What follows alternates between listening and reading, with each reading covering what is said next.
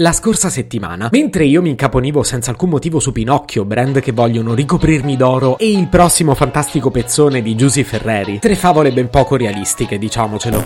In Italia ci è scivolata tra le mani una clamorosa polemica ai danni della Disney. A proposito di favole, parlo del bacio non consensuale che il principe avrebbe dato a Biancaneve per svegliarla. Ne hanno parlato tutti tranne Biancaneve. Se potevi cambiarmi il carattere, nascevo Ward.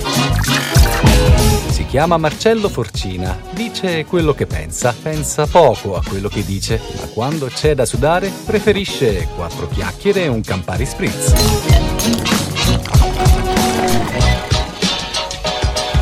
L'assurda polemica è scoppiata a metà della settimana scorsa, ma io sto troppo avanti. Sentite un po' cosa dicevo lunedì in tempi non sospetti. Conosco bene la favola di Pinocchio. Pinocchio e i sette nani. Perché io le cose le so prima degli altri. Zia Concetta esci da questo corpo. Scherzi a parte, Pinocchio e i sette nani avrebbe creato meno danni. Sto dando per scontato che tutti conosciate questa querel. Ma per chi non fosse informato, riassuntino. Riapre dopo la pandemia il parco Disney Fantasyland in California. Così una giornalista americana fa una battuta di stile sul bacio non consensuale del principe. In effetti è vero, Biancaneve dormiva. A livello internazionale non ci fa caso nessuno. Invece in Italia si scatena il panico.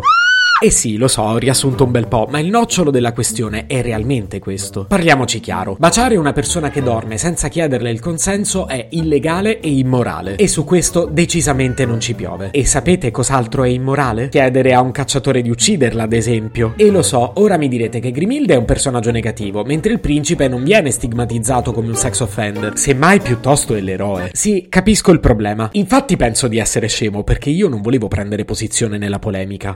Io volevo volevo solo fare una telefonata.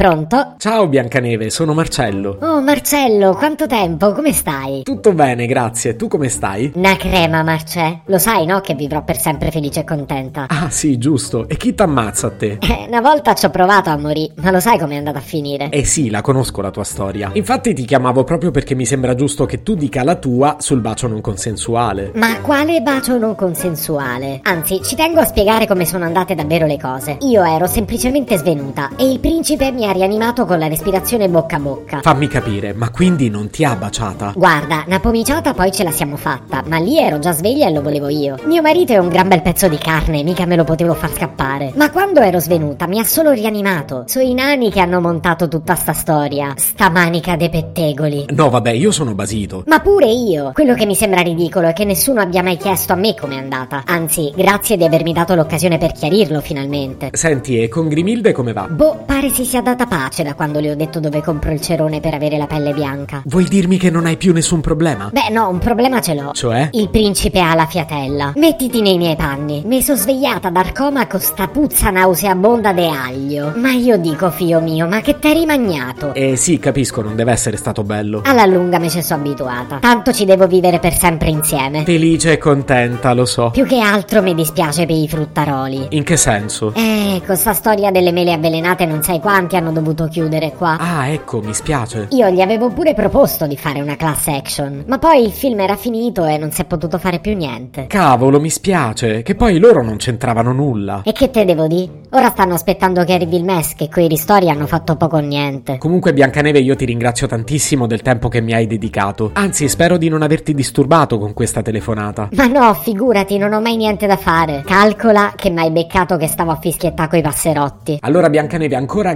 grazie e ti mando un grosso bacione. Marcello, ma vuoi verificare se sono d'accordo prima? Se potevi cambiarmi il carattere, nascevo Ward. Un podcast inutile, effervescente e tossico, come una pasticca di mentos in una bacinella di Coca Zero.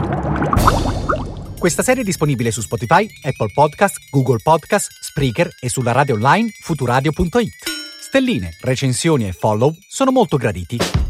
Per due chiacchiere con Marcello e aggiornamenti sui prossimi inutili episodi, segui il canale Instagram chiocciola Nascevo World oppure cerca su Telegram l'account chiocciola Marcellogram.